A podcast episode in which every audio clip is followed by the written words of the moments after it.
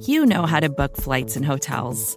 All you're missing is a tool to help you plan that unbelievable travel experience. That's why you need Viator. Book guided tours, excursions, and more in one place. There are over 300,000 travel experiences to choose from, so you can find something for everyone. And Viator offers free cancellation and 24 7 customer support for worry free travel. Download the Viator app now and use code Viator10 for 10% off your first booking in the app. Find travel experiences for you. Do more with Viator.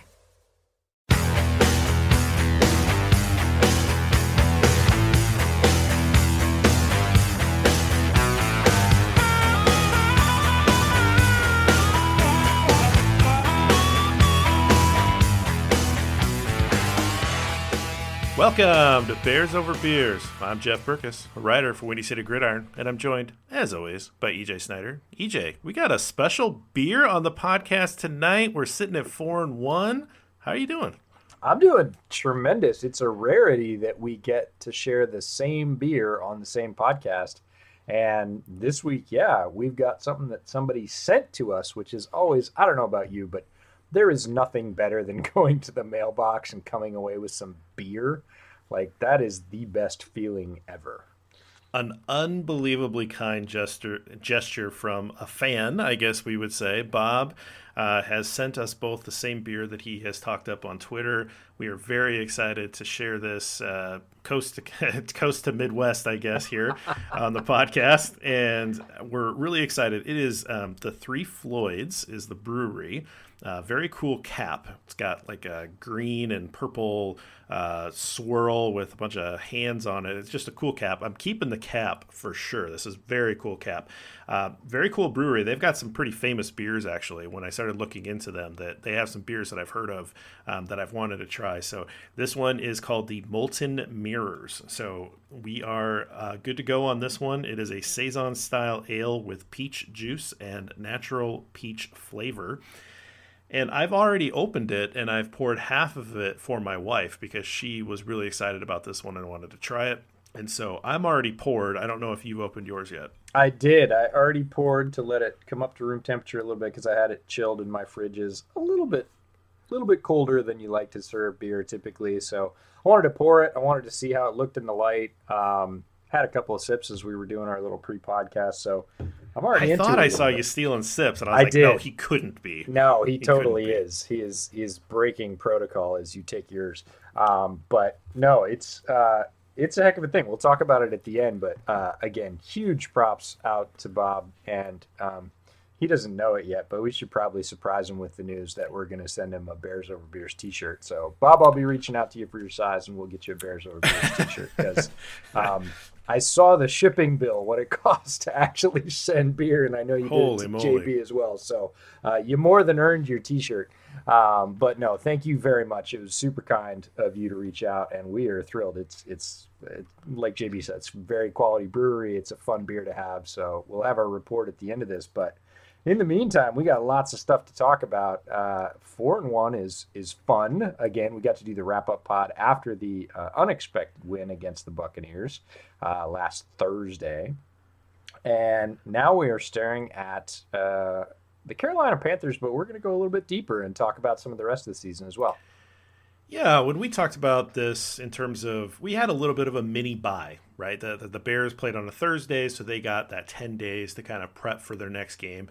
And we had already done the recap, which is normally what we do on the show. And we thought, all right, you know what? We're five weeks in. We've got another five games until the full bye comes up. And so, really well timed for that. So, why don't we just take a quick recap of the five games and then look ahead at the next five games and kind of talk about them in the sense of like, you know, what are we really feeling about those games? And so, I looked into what ESPN has as their predictions for where they have the Bears making the playoffs. And honestly, I, surprisingly small to me for a 4-1 team. They predict the Bears have a 55% chance of making the playoffs. And so their models aren't very kind to the Bears. And part of that is the schedule that's coming up against teams that are pretty good, that we expected to be good, and a couple teams that are better than what we expected. And so we're going to go through that at least in the, the near term here. But let's talk about the five games that have already happened and why we are seeing a lot of national, you know, skepticism, I think would be a very Malaise. nice way to put it about the Bears. And so here's here's what has happened thus far. The Bears had a big comeback win against the Lions. The Lions are currently sitting at 1 and 3. They held on for a close win against the Giants. They came out to a big lead in the first half and then made that stand in the second half, but they had to do it in the last possession on defense where the Giants had an opportunity to win that game late. The Giants are 0 5. Uh, the Bears came back from a big deficit against the Falcons. The Falcons have fired their coach. They are 0 5. They got absolutely manhandled by the Colts. I know it was eight points at the end of the game, but that game was not particularly close. Colts are three and two. They're a good team. Uh, but they they really did manhandle the Bears. And, but the Colts are not like a dominating team quite yet, right? They're not five and zero oh or anything like that. And then uh, the Bears were able to to uh, grind out a close victory against the Bucks uh, on a short week. Bucks are three and two. I think we both believe that the Bucks are a pretty good team. They're a pretty complete and balanced team. I think that was a nice victory. Went back and watched it again after we did our show. I uh, had the had the Friday off, which was a good call since I st- stayed up pretty late talking to you. I think I got to bed about one o'clock in the morning, and and so I had Friday off, and and I, I watched that on my day off, and I thought, you know what, it was just a classic Bears kind of grinded out win uh, with good defense and and making enough plays there. And so I think that that's a good victory, and I think that is kind of giving momentum to the Bears. If you want to make the case for the Bears being a good team, you start with them beating a good team in the Bucks and building on those strengths of what that offense has. Uh, and then the one thing I'll uh, last thing I'll mention before I let you kind of talk about the first five weeks is that the four and one Bears have a point differential of plus five. A four and one team generally has a point differential, probably somewhere around plus 30 plus 40 or something like that so this is this is a team that has obviously eked out some close wins and that is why i think you're feeling a lot of the hate if you will or the skepticism from the national media or from other teams that they, ah, the bears aren't real but that doesn't mean that the bears can't build to being real, and we are going to get a very real opportunity to see them in action here against some good ball clubs. So, what's your kind of full thoughts on the first five weeks? Yeah, I don't disagree with anything you said about the fact that the Bears are who they are to be all Denny Green about it. Um, but they have won. We knew that their schedule was a little bit soft on paper, and that's always a projection coming into a year, especially this year with very little offseason and no preseason. It's a little bit tougher to get a gauge on who teams really were or what they were going to be able to do. And the Bears have come up with victories and an you know, quote unquote ugly four and one, which is exactly how I would characterize their start, is still four and one. They have made a significant shift at quarterback. They've made some plays, and the victory against Tampa Bay, although it was razor thin, one point, and the game really bore that out. The Bears needed to play as well as they did on defense and make just enough plays, as you said, on offense and they did do that. But again, Tampa Bay was looking like a team. The defenses looked good all year. The offense was really starting to hit its stride. And I felt like the Bears were kind of going to walk into a chainsaw that had just been tuned up. I did not have high hopes for that game, and they come away with a victory. Now, you can look at that two ways. One is uh, they got lucky that they got in Tom Brady's face early and often because it's the one thing that makes him look human. Or you can say good teams find a way to win, and the Bears are, if nothing else, quote unquote, learning how to win. They're figuring it out. It is not pretty, and they are not blowing teams away, that's for sure, but they are also not losing. Bad teams find a way to lose. And I will point to the Falcons, one of the Bears' early opponents, right? That they have found several ways to lose games this year. There are about three games that they were in right at the end, and then they chucked them away in historic fashion. That's the sign of a team that doesn't know how to win. The Bears, on the other hand, have done the other thing and are sitting at four and one. So while they are not solid or juggernauts or anything else, they're riding a very good defense, an offense that's I'd love to say figuring it out. I hope that's true. We're going to see against, like you said, some very good teams coming up if the offense is quote unquote for real. But we know the defense is for real, and they've ridden that defense to that four and one mark. If the offense can start to pull more of its weight, it's going to be a very interesting next five games.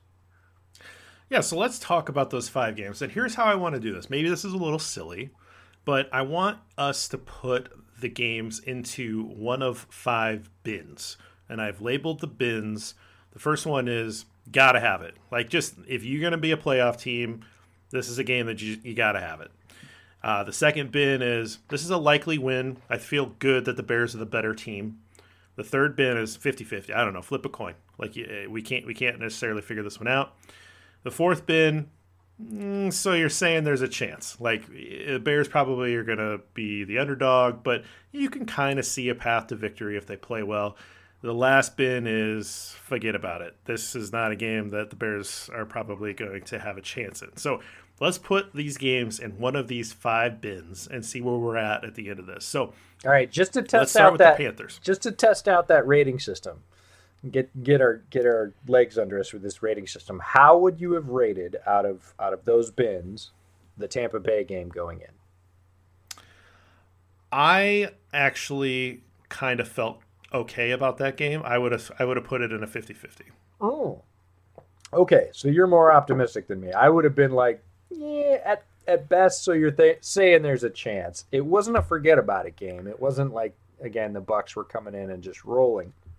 But I think I would have been a tick lower. Okay, I think we've calibrated. We we have our ratings buckets dialed in now. Now the uh, game against the Giants, gotta have it. Yes, yes, absolutely. I think we're aligned on that one. That the Giants are are not a good football team this year. They are not one of those teams that switched coaches and is lighting it up, um, a la Green Bay last year. Matt LaFleur coming in, a lot of us thought, oh, it's going to take a while for them to gel. They jumped out to a hot start and rolled to a very good finish. Not very typical under a first year head coach, um, but possibly apt because Carolina, the first game we're going to talk about, has a new head coach this year, Matt Rhule. He's had typically slow starts at his previous two stops in college. And they seem to be coming together, at least in my eyes, a little bit more quickly than uh, a lot of folks, including myself, gave them credit for. Uh, they're going to be, they look to be one of those teams that, again, it's not a juggernaut, but they're going to be a tough out. They're not going to be an easy rollover uh, a la the Giants. Yeah, so the, the, Panthers are pretty interesting to kind of talk about because you think about it, there, there's some Bears ties here, right? So obviously they fired Ron Rivera, you know, former Chicago Bear in the 85 team, and they replace him with with Rhule, like you talked about. I think a very interesting hire. He brings on Joe Brady as his offensive coordinator, who had one year at LSU, had a couple years under Sean Payton with the with the Saints. But this guy was born in 1989. Looked it up today. yeah, so he's he's like 32 year old coordinator, oh, and he's already getting you know chatter as kind of the next the next hot coordinator candidate to be a head coach, even though he's only in his first year. And that's how well respected he is for what he's done with this offense. And and this offense is pretty interesting. They they go out, they win the bidding war or whatever it was for Teddy Bridgewater against the Bears. The Bears were in on Bridgewater. They offered the contract. They were kind of in the final two. Bridgewater chose to go play in Carolina. They signed Robbie Anderson away from whatever death knell that, uh, that Adam Gase has put on those those New York Jets. Uh, he escaped New York and he he comes uh, into Carolina and he has looked every bit of the wide receiver one in the early going. They've got uh, they've got a really nice player in uh, uh, DJ Moore as a wide receiver two. They've got Curtis Samuel, who Samuel, who now slides into wide receiver three. Christian McCaffrey. We haven't even mentioned Christian McCaffrey, who won't be playing in this game because he's still recovering from a high ankle sprain. But he was what offensive player of the year last year, or, or darn, darn close if he didn't win that award. And so you've got a lot of very interesting weapons and a creative young play caller. And then I know that you probably remember this, but the the Panthers used all seven of their 2020 draft picks on defense.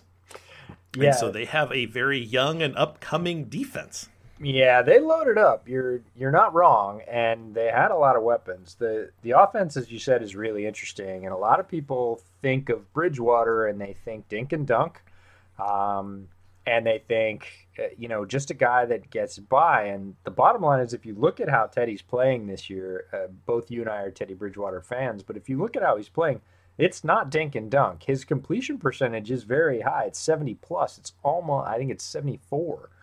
Uh, that's a very good completion rate. But most people think, okay, dink and dunk, you're talking about six and a half, maybe seven yards per attempt. He's averaging over eight. And a lot of that's run after catch with guys like Robbie Anderson and DJ Moore, but some of it's not. He's going down the field and doing it successfully.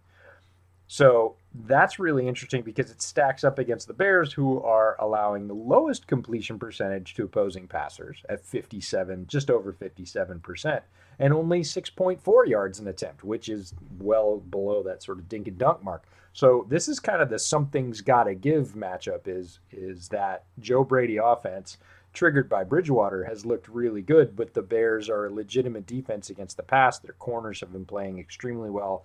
Their pass rush came alive against Tampa Bay. So what's going to give? Is Tampa Bay going to or is is Carolina going to hold or are the Bears going to roll over them? So that's a really interesting matchup. Mike Davis, former Bear, former Seahawk, has taken over for CMC, and he's looking strong, powerful, and and the thing I think was missing in in Chicago, explosive this year. Mm-hmm. And he's also versatile. He's the second leading receiver on Carolina, so he's been heavily featured since taking over for Christian McCaffrey after that injury. And Richard Sherman, uh, of all people, made the point this week that Carolina without CMC is less predictable and more well rounded. And I find it tough to argue with him on that point because we are seeing all these guys getting involved in the offense somewhat equally. Robbie Anderson more heavily featured in the pass game, but DJ Moore had a very long reception down the sideline for a touchdown last week these guys are getting into the act, and Mike Davis is looking great. And the one other guy that I'll make a Joe Brady tie to is Curtis Samuel, who you mentioned as wide receiver three, but he didn't really show signs of life. I was excited about him when he got drafted, but he's got almost as many rushes, 16, as he does catches, which is 19. And I think it's because Joe Brady, coming recently from college, understands him a lot better than the last staff and has started to kind of tap into that dual threat dynamism, which is really what he is or what he was coming out, right? He had ability on both sides as just a quote unquote playmaker. Uh, the old regime didn't really seem to latch on to that. They wanted to force him more into the wide receiver role. Brady's found a way to sort of light him up and be that dynamic spark player beneath all those other guys. That's a bit of a wild card. So the offense is a ton of fun to watch. Yeah, they're interesting because Robbie uh, Anderson, I think uh, he's a more complete receiver than I think a lot of people gave him credit for. He's, I think he looks really good in this offense, and getting away from Adam Gase and the Jets has has been a positive, which it is for, I, I pretty much everybody lately. So, so that's good for him. But he is able to stretch the defense vertically, whereas you have a guy like DJ Moore who's good at the space underneath and he's able to kind of stretch horizontally. So this will be a real challenge for the Bears secondary, who, which has played incredibly well up to this point. But this is a team that's going to stretch the field in both ways, and so I'm really excited to see how they react to that because it's I, I think this the secondary has been a lot of fun to watch so far. And so that anytime you get a new challenge, a different challenge, I think that's going to be a lot of fun uh, to see if they can combat that. I want to let's flip to the other side of the ball though. You've got Nick Foles who, you know, is now going to be going into um, a start with a full week plus of prep, and he's going to have. I, I don't know. It felt like we were starting to see some elements there. There was some really nice checks at the line. He was he was playing that uh, you know above the shoulders game quite well uh, against the Bucks and made it made a few adjustments here. And this is a defense that's not in the same league as the Bucks. The Bucks were playing incredibly uh, good football. They were, you know, top two in DVOA, and now you've got a team that's you know not not there. They're not terrible, but they're not there. And so, what are you seeing out of the Panthers defense, and what do you think can be exploited uh, now that Nick Foles is starting to get his sea legs? it's funny that the piece I think can be exploited in the Panthers defense is not necessarily the piece that Nick Foles brings. He's not a runner.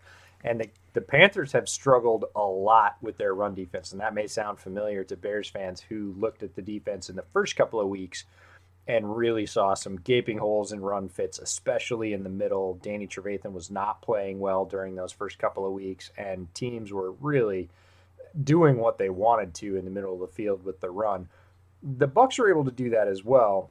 Ronald Jones over 100 yards, over six yards a carry, but I think they did a better job on run fit in general and they're starting to look better. Trevathan has looked better. Bilal Nichols has looked better. Uh, manning that middle. Jenkins is returning. So I think there's some hope for the Bears there to bottle up the run a little bit better. But the Panthers have struggled against the run, and David Montgomery's very good. The wild card is James Daniels goes down. So you lose offensive line continuity. Who comes in and how well do they play, and how quickly does that line gel with its new fifth member? Montgomery, I'm not worried about. The line looked great for the first two weeks and then has been sort of yeah, work in progress since then, even with Daniels. So I'm not exactly sure what we're getting out of the offensive line. But I think the place to exploit Carolina's defense is really against the run game because they have some explosive pass rushers on the outside who are winning in terms of pressure rates at some of the best rates in the league. Yetur Gross Matos uh, on one side as a rookie is is getting a, a, win every like five rushes, which is incredibly low. Now he's only playing about 25 snaps a game, but Brian Burns on the other side had a very good second half of last year, looking explosive. And if those two guys start to hit, it's going to look great. Derrick Brown's controlling the middle, another highly drafted rookie for Carolina, who's very very talented out of Auburn. So but they haven't gelled yet against the run. Against the pass, they've played pretty effectively. So Nick might have his work cut out for him, but I don't think this is the week for the Bears to abandon the run, despite their sort of offensive line reshuffling. I'd love to see Montgomery get cooking early and really carry that offense. Interesting. I wonder if we are going to see a little bit of uh, Anthony Miller try to pump up his confidence since we have seen a little bit of a lag lately. And I'm wondering if it's opportunity for him to sort of work the underneath. Um, you, you know, you're, you're saying that they're pretty good against the, the pass, but I, I think that they might be susceptible in that underneath stuff. So, well, I'm they're going to double Robinson. Interested to see. Yeah, absolutely. They are. Yes, they're going to double Robinson because Robinson has been Nick Foles' favorite target far and away in terms of target production you can say what you want about Jimmy Graham. He's been great in the red zone, but between the 20s, he really hasn't pulled anything. So you're going to see two defenders moving towards Robinson, that's for sure. He'll still have production, but it does open up the underneath for Mooney and Miller to really run those crossers and see if people can keep with them. So it's going to be a fascinating chess match. Yeah, absolutely. So when you're thinking about this game, now you know, before the season, I would have put this in a very different bin, but the Panthers have been competitive and they've won some games. They've rattled off three in a row. What bin would you put this in? I'm going to put it in 50 50, and that's as much the Panthers rising as it is uncertainty about the offensive line and whether those elements that you absolutely pointed out earlier that started to look like they were clicking with Foles if there can be any consistency to those and they can happen a little bit earlier. Because he had a pretty cold start against the bucks a very cold start actually. Heated up in the end and that really seems to be nick foles. I don't know did you ever follow basketball? Because i made a basketball analogy about nick foles. Nothing past uh, michael jordan. Well right but this is actually back in the jordan era against a jordan opponent right? The detroit pistons and they had Vinnie Johnson, whose nickname was the Microwave, and he was the sixth man off the bench. And Vinnie Johnson was one of the streakiest players I've ever seen. But when he was hot and he could heat up very quickly, hence the Microwave nickname, he was unstoppable. And Nick Foles feels to me like a little bit like Vinnie Johnson in the fact that he heats up and when he heats up you can almost feel it. He starts to get in a rhythm. He's very streaky. He starts to make those completions. He starts to go down the field. He starts to throw up the 50-50 balls that get caught and all of a sudden you're like, "Oh, oh, this is the point at which Nick is getting hot." And if that can happen a little bit sooner and put some points on the board and let the Bears pass rush sort of flourish with a lead, it's a very different game. If he starts off cold against a defense that has some pass rushing threats that hasn't necessarily put it together, I think we're going to see that sort of middling game. So this is Carolina coming up and uncertainty about the Bears sort of leveling it out and me calling it 50-50 at the moment.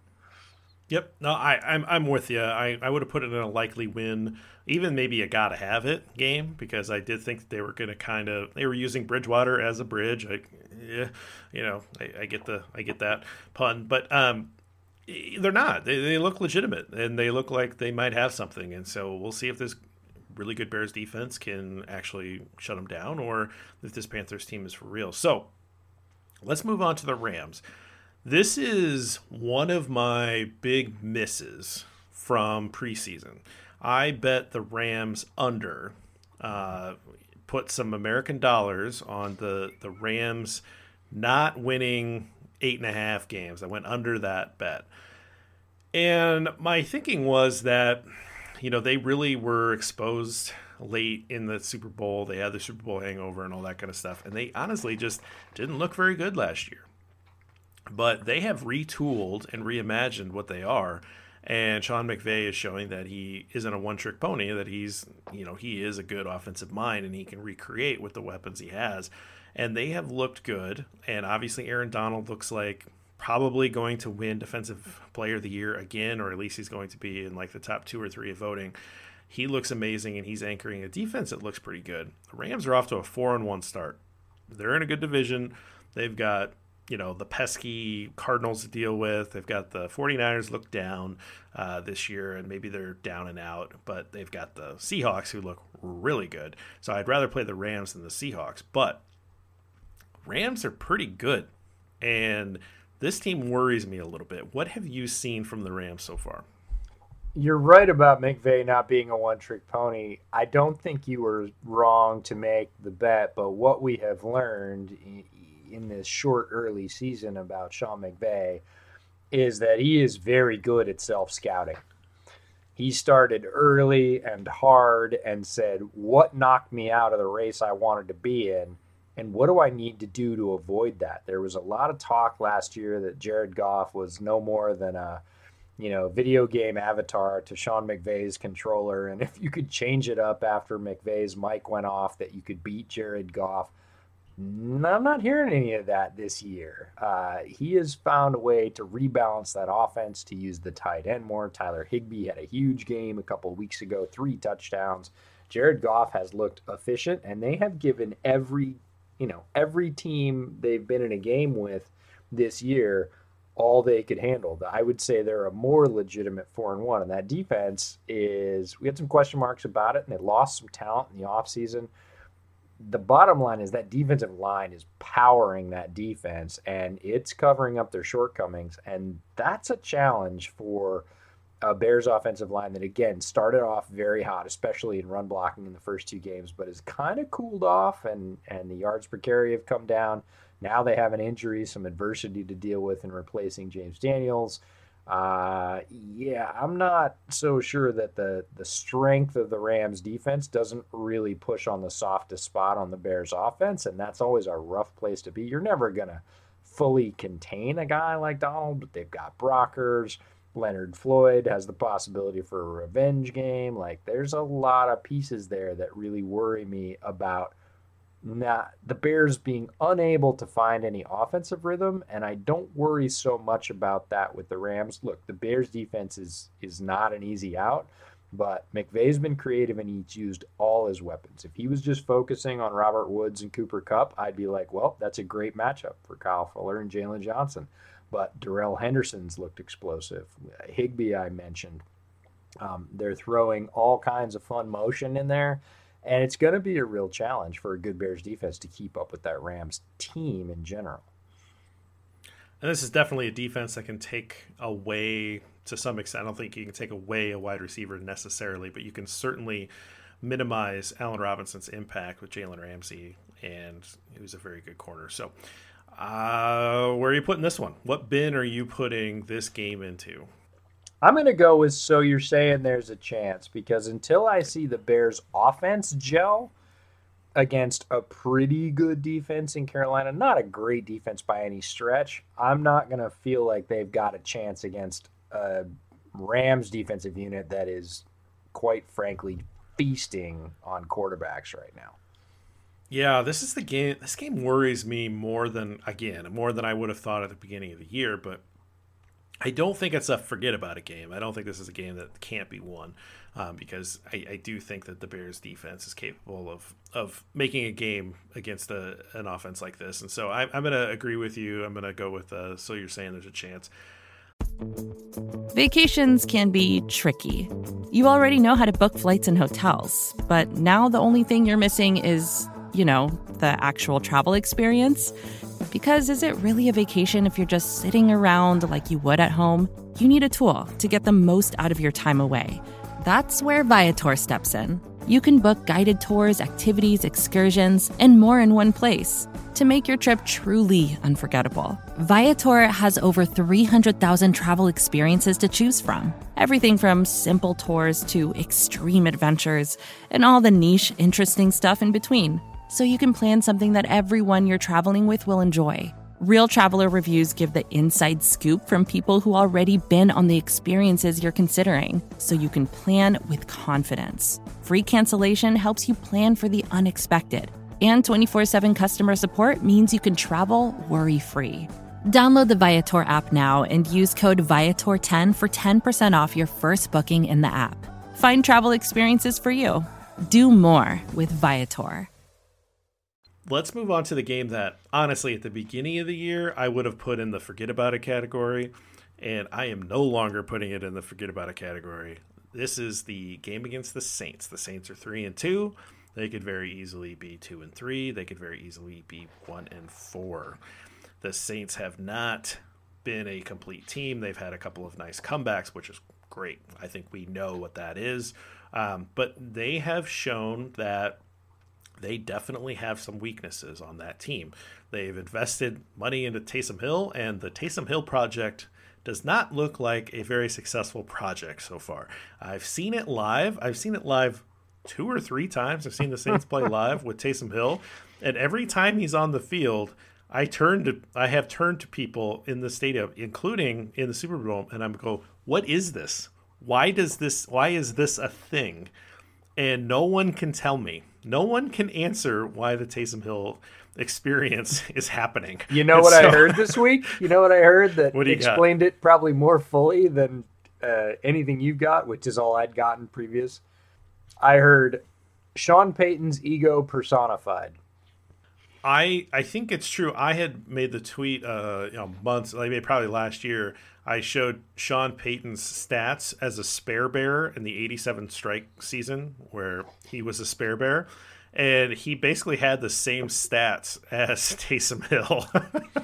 yep, so there is this i thing about sees Yeah, there's a thing about coaches who are uh not quite their quarterbacks and you could say the same thing about Matt Nagy who who believe that they can take a guy and and you know bring his abilities that are close to their abilities to the forefront, right? If I just had a chance, I coulda, right? It's that projection. I think Sean Payton saw the trend of mobility at quarterback.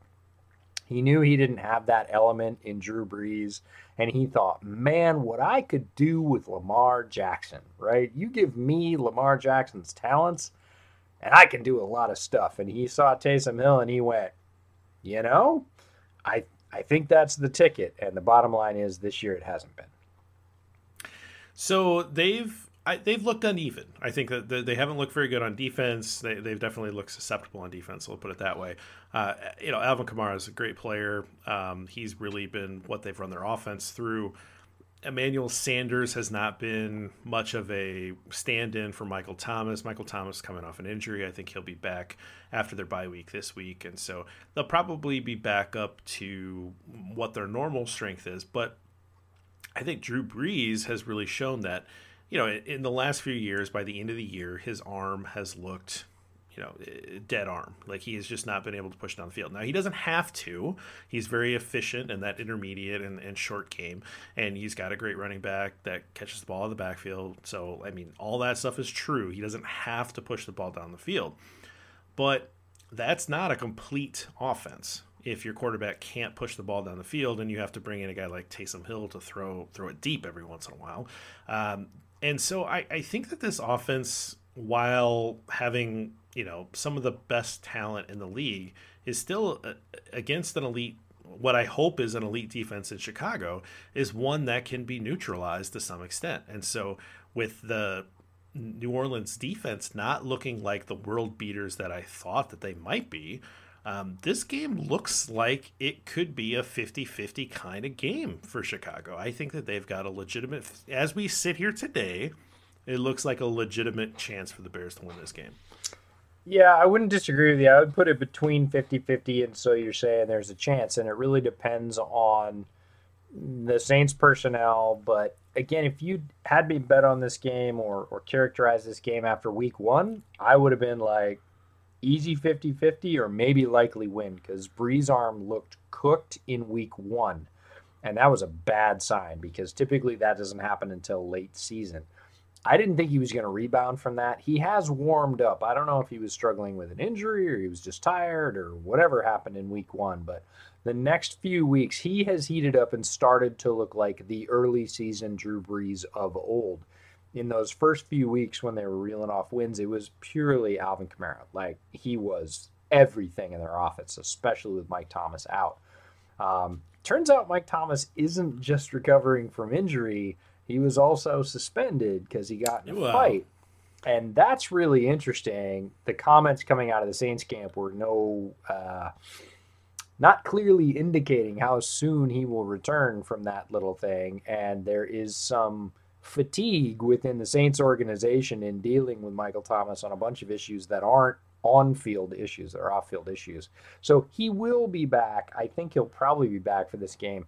And that brings a real balance to the Saints offense that they haven't had. Sanders has been good, but not great. Thomas is obviously a huge producer and has a great connection with Brees when he's in that offense. If they come in rolling that offensive package and Brees arms holds, you, I'm I'm going. So you're saying there's a chance.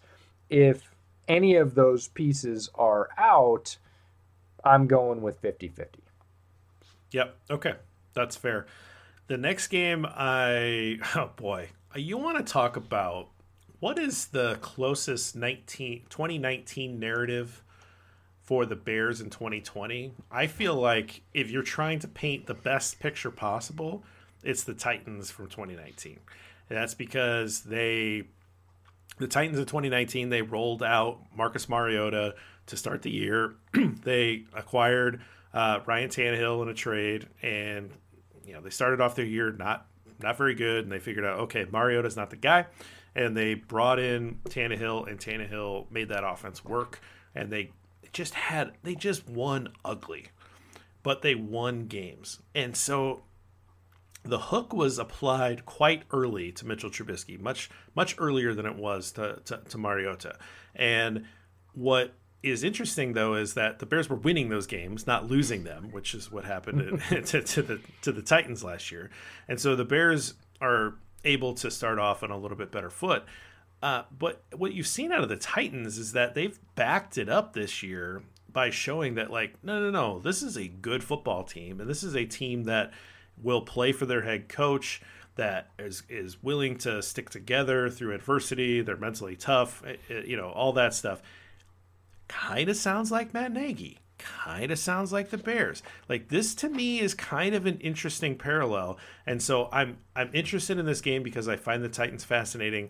I took the over on my on my bets um, in the in the preseason. That looks like a brilliant play right now. I took the Titans to win the division. Again, that's looking pretty good. Um, I, I, just like this team. I like how it's built and and I think that there are a little bit of parallels. Obviously, the, the Bears don't run the ball nearly as well as the Titans do, but how do you think that the Bears match up against this Titans team as it stands right now? Not well. yeah, not well is the answer, and. Uh, you know, the Titan situation has been interesting. They brought it upon themselves by having unauthorized workouts and, and introducing a large COVID outbreak to not sure. only their players, but their staff. So I have a little trouble with the way their circumstances are being characterized as adversity. I'm like, yeah, it's definitely an adverse situation, so, but you made it. Self imposed adversity. Yeah, and Taylor Lewan had some pretty tone deaf comments coming off the field the other night. But besides all that, they took on a Bills team on Tuesday that was clearly one of the NFL's best teams and had been giving opponents a ton of trouble, reeled off a bunch of wins. And yes, the Bills sputtered, but the Titans also crushed them. Like they didn't just compete, they ran them off the field. Like they smashed them. It was not a close game. And that was a bit of a shocking result to folks around the league. Certainly me, who was looking at the Bills as uh, very good competition. And the Titans basically kind of brushed them off their shoulder and kept rolling to the tune of 40 plus to 16 or whatever it was.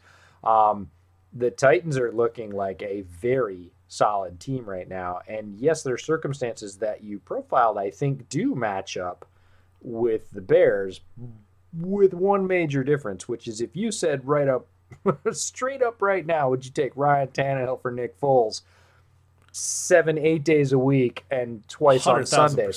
Because Ryan Tannehill is playing at a near elite level. He's right underneath that top tier. He's throwing an incredibly pretty deep ball. I think it was Brad Kelly on Twitter this week that said Ryan Tannehill woke up one day, snapped his fingers, and decided he was going to be an elite quarterback.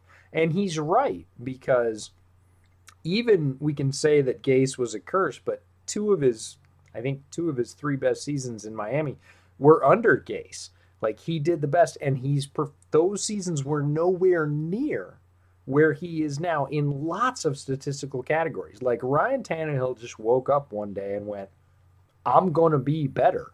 Like a lot better, and he has been, and consistently, like you said, he carried it over from last year to this year. Last year it was kind of like, oh, what a comeback player of the year, and this year it's like, holy cow, he's he's really playing his way solidly into the top ten in quarterbacks in the NFL.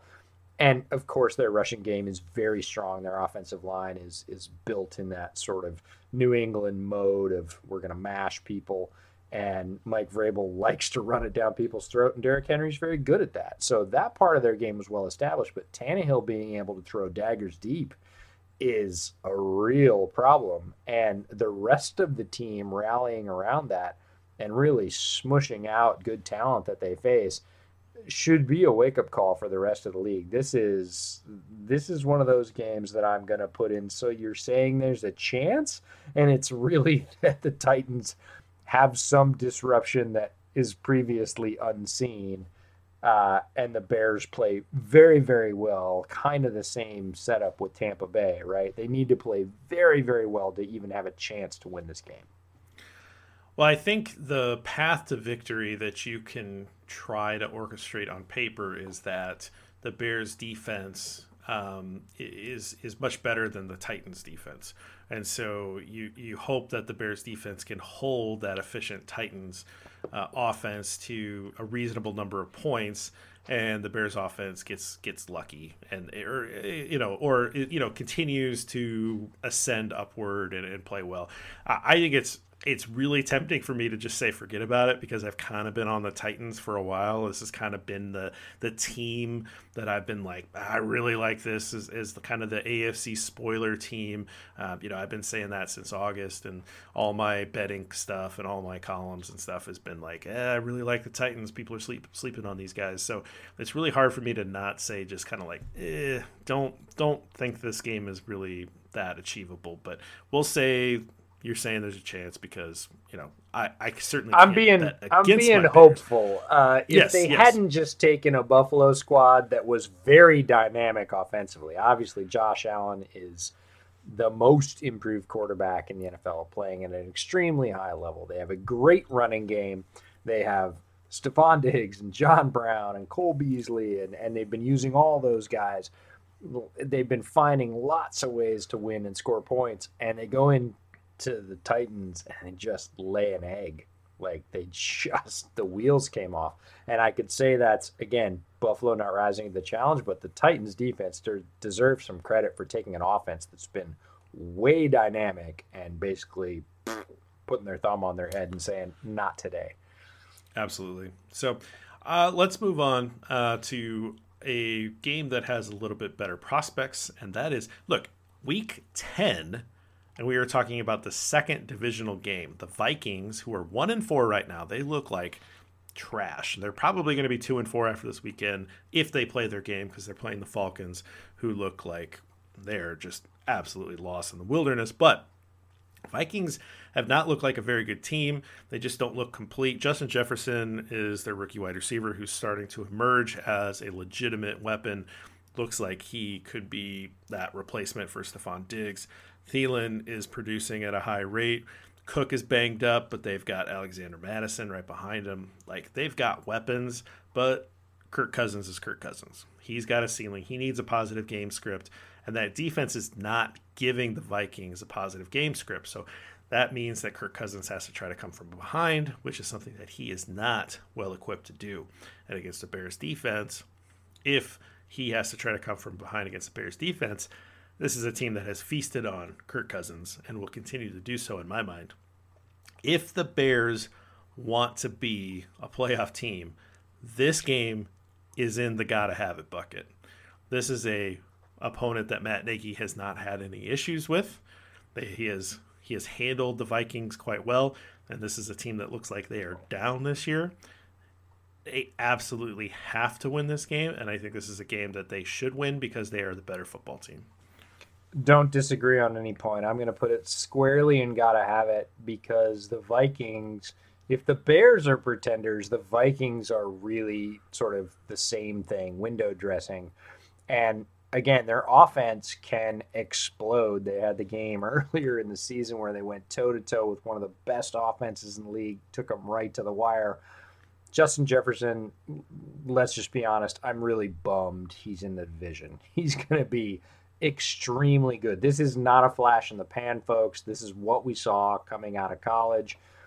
We knew he would get there. We hoped he wouldn't get there this soon or hoped he would get there this soon. Depends on whether you're a Vikings fan. He's there. He's going to stay there. He is easily a replacement for Diggs. Thielen's very consistent. Cousins has had many Cousins games up and down. They've got Irv Smith. They have Dalvin Cook.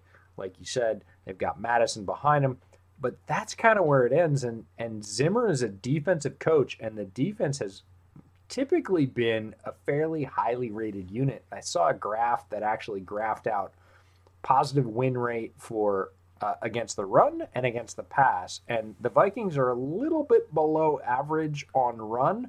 But they are literally the lowest team in the league on pass rush win rate. And that is not a place that they are familiar with. So they're generating basically zero pass rush or, or negative pass rush, if that's even the case. That's a place where a guy like Nick Foles, when you give him a little bit of time, he's dangerous. He's going to find some shots. The defense is not holding up. And the offense is going to have a tough day against a very solid Chicago defense. So I feel like, again, divisional game that team is not playing up to expectations, which is not, not terribly a surprise, but a little bit surprising, especially in the sort of pass rush win rate. It's got to be a got to have it if you're going to compete. So let's say we get to the Bears bye week. It's week 11. What record do you think that they need to be at to be a legitimate playoff contender? They're 4 and 1 now. We're talking about five more games what record do you think like all right yeah i think that they're going to still be a playoff team when we're sitting here talking in a few weeks on the bye week in week 11 i think if they win three out of these five games that that's a very strong consideration. If they only win two it's going to be very hard for them especially with a bunch of games against a couple of games against the packers. That's not going to be great um, you got to look at who remains after the bye week. They've got to polish off three of these. Uh, three of the next four is tough. Three of the next four would be great, right? Uh, well, if yeah, because yeah. because then because then you beat the Vikings and it's four out of five. I you yeah. know what I think they have to win two. Obviously, they have to win two. If if they go five and five going into the bye week, I think this no. it's over. Even with the expanded playoff format, I think it's over. Uh, now, if they're six and four, they've got they, they basically have given away all of their margin for error, but they're going to have to beat they're going to have to beat the Vikings again. They're going to have to beat the Lions again, and they're going to have to beat the Jaguars. That that's basically what it comes down to. Now, if they are able to win three games like you're talking about, I, I think they're set. If they, they go into the the the bye week at seven and three, I mean this team is this team is going to be a playoff team. We'll see about the division. I think the Packers are really good, and I hate to say that. That actually made me want to vomit in my mouth a little bit. But but they are really good. Aaron Rodgers is playing incredibly well. They're right crushing now. right so now. Unless, yeah, unless there's an injury to Aaron Rodgers, uh, I, I just it just is what it is. Like, and all you really need to do in this weird year is just get into the playoffs. You know, in poker, that's a I need a chip and a chair, right? That's what you need. Just get in and just try to beat the team that's in front of you.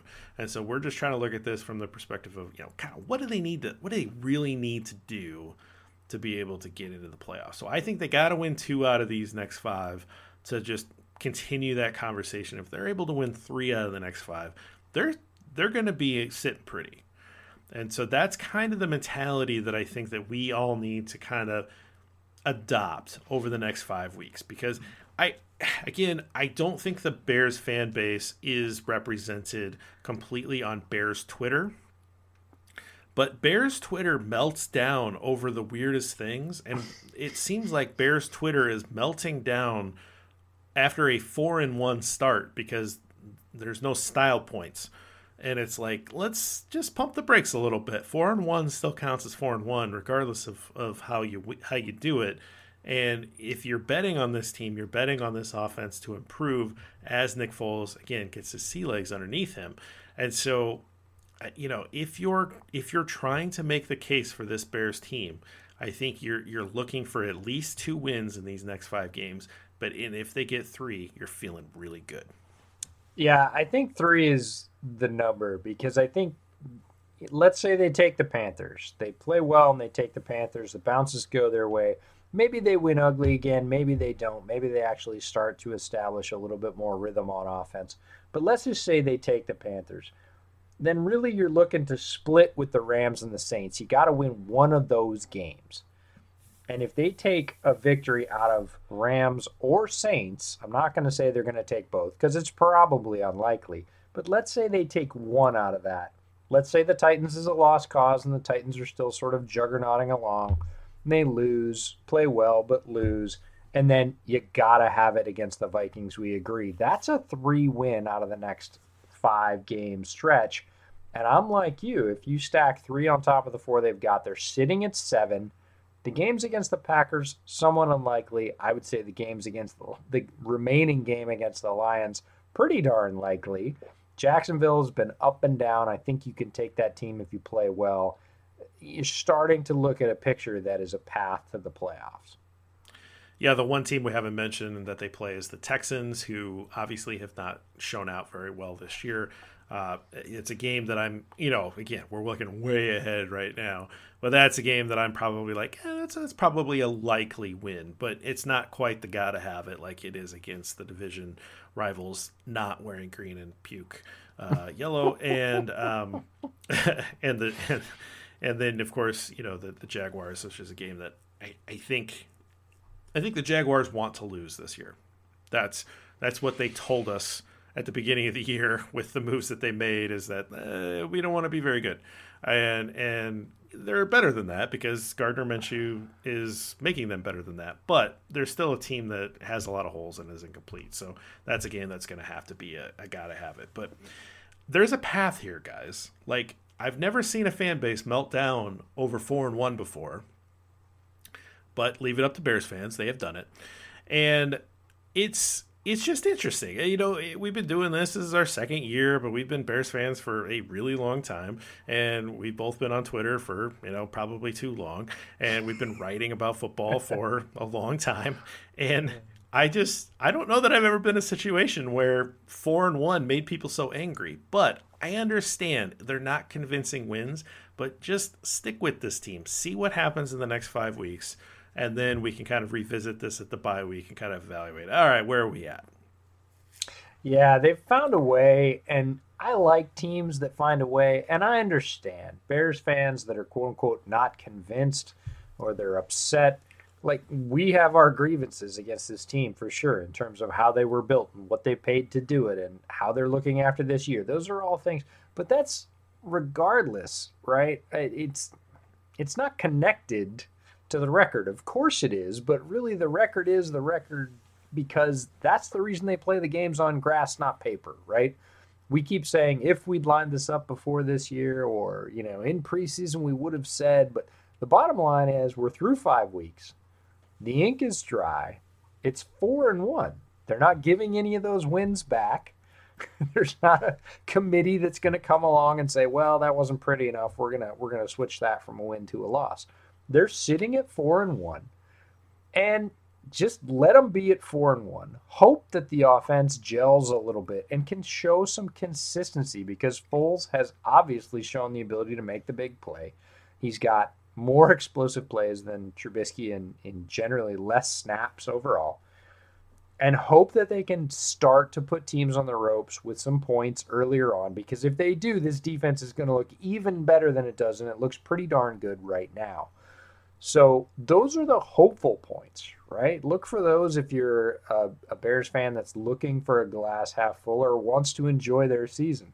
Trust me, if you want to not enjoy your season and complain about it, there are lots of avenues for you to explore on this Bears team, right? They are imperfect, they are not pretty I get it. If that's your thing, go off, have a day. It's okay. There's no right way to be a fan. But if you're looking for reasons for hope, look for the offense to score a few more points earlier on and start to put some pressure on teams early in games. And I think we've seen the at least the glimmers of ability of Nick Foles to do that. If that happens, this is going to be a very interesting season because it's highly unpredictable. COVID, roster changes, schedule changes, everything else. We don't know what's going to happen. And that makes it fun to watch if you have sort of that outlook towards it. Uh, if you don't, that's your choice. But the team's got some reasons for hope. The next five weeks will go a long way in determining whether or not those are real or fool's gold. That's fine. Let it play out. We've got these games up until the bye let's kind of talk again then and figure out what this team really is and whether or not, uh, in your words, JB, they have a chip and a chair. Perfect. Well, let's talk about this beer because I got to tell you, I thought it was phenomenal. It's pretty darn fascinating. This is, this is an interesting beer, a Saison beer, which I really like. I haven't had a lot of saisons that I've been like, eh, not my thing. And they're fun because they're just so different. They play with the yeast, and that really kind of it's not it's not very hoppy, so that is great. Uh, it's not an IPA kind of uh, lane here, but saisons are really interesting to me, and I, I want more of them. But there's just not a lot being made. I don't know if it's a style that just hasn't caught on as much, um, it's, it's generally a little higher proof, and it's very interesting that you'd put a fruit in it, uh, you know, some fruit juice in it, and it's like, you know, I really am liking the sours that are balanced with fruit juice or you know with a little bit of salt in them or whatever. Right? Those those sours are interesting to me. I haven't had a saison that has had been balanced with fruit juice, and I gotta tell you, like, super easy drinking, really flavorful, really fun. Like it, I mean, this it's a fantastic beer. It's a home run. Yeah, it's an adventure for sure in terms of from opening the bottle until tasting it until going through the rest of it. The uh, if you're not into adventurous drinking, I wouldn't try it because it is probably very different than almost anything you drink. I, I can't think of anything that's your regular that would be anything close to this that doesn't mean it's bad, right? For those of us that actually like a sort of wide ranging palette of beers, this is, like you said, it's a very interesting beer. It's, uh, let's call it athletic drinking. It's, uh, there's a ton of nose when you start, right? It's, the peach is there, you smell it. Um, and when you first taste it, that's what really sort of runs your palate is that big sort of peach. It, it's not overly sweet, but you get that strong fruit, uh, and you think, oh, this is going to be kind of overwhelmingly floral or sweet or anything else. And it very quickly mellows out to uh, almost a straight sour, like a gose, mm-hmm. right? It's almost like a peach gose. And so you start with peach and you end up with gose and a little bit of that bitter sour flavor to really balance any of that sort of overwhelming maybe sweetness or hint of sweetness that you had in the nose or the first little sip. So again, it goes from one end to the other, but like you said, it goes down very easily with that balance. It's well crafted. It's not overwhelming in either the front or the back. I I thought it was a ton of fun. Would I drink a ton of it? Probably not, but like you, I like sours and goses and saisons and, and sort of alternative styles of beer. This one is really interesting. It's well crafted. It's fun to drink. Can't thank Bob enough for sending it to us. Unbelievable! Thank you so much, Bob. I really appreciate this. This is uh, this is a winner. I'm, I'm happy that he sent it to us because I'm I'm in love. It's a great beer. This is the kind of thing that I would drink more of. So, and thank you for not sending me an IPA. I'm going to get you next week. I've got a I've got a pumpkin IPA that they're calling a mistake from Stone Brewing in in San Diego, great brewery, and uh, they uh, embrace their errors. And so the literal name of the beer is "We Made a Mistake," and it's 9.4 or something by volume, which is oh, the part wow. that's yeah, that's the part that's catching me for any kind of pumpkin anything. But that'll be fun. I won't. I promise I won't make you drink it because I you have a stated aversion to IPAs. Uh, but that'll be fun. We've got some fall beers to share with you. Uh, any other projects you want to plug before we get ourselves out of here? Oh man, we're just trying to stay above water. for seasons in full, we're on the treadmill. We're trying to crank out articles for you on Windy City Gridiron. Of course, I'm writing over at the QB list, making picks.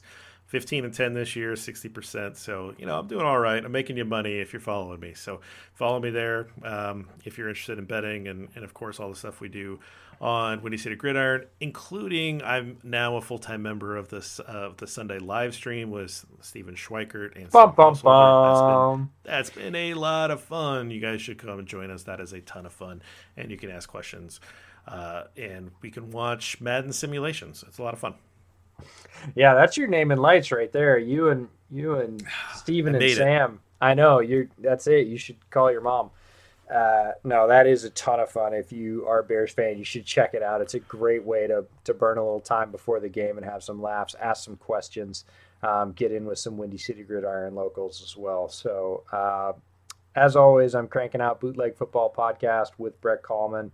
Uh, we're doing weekly at this point. We we cracked the two hour mark this week, which was a little bit of a stretch, uh, but we've got some sicko fans and they love it. Uh, so I guess we'll be doing more of that. He says tentatively, uh, but it's going really well. So check that out if you're interested in coverage of the whole league. But yeah, wendy Windy City Gridiron for sure. And keep it uh, tuned in here because we will have, again, results from the previous week's Bears game and preview of the next opponent. Uh, we've got another five weeks of football before the bye week. We'll probably take a break at that point, but tons of football to be played before then. And really, the sort of season hangs in the balance. Is this team for real, or are they pretenders like a lot of people are saying? We'll find out over the next five weeks. So keep it tuned and bear down.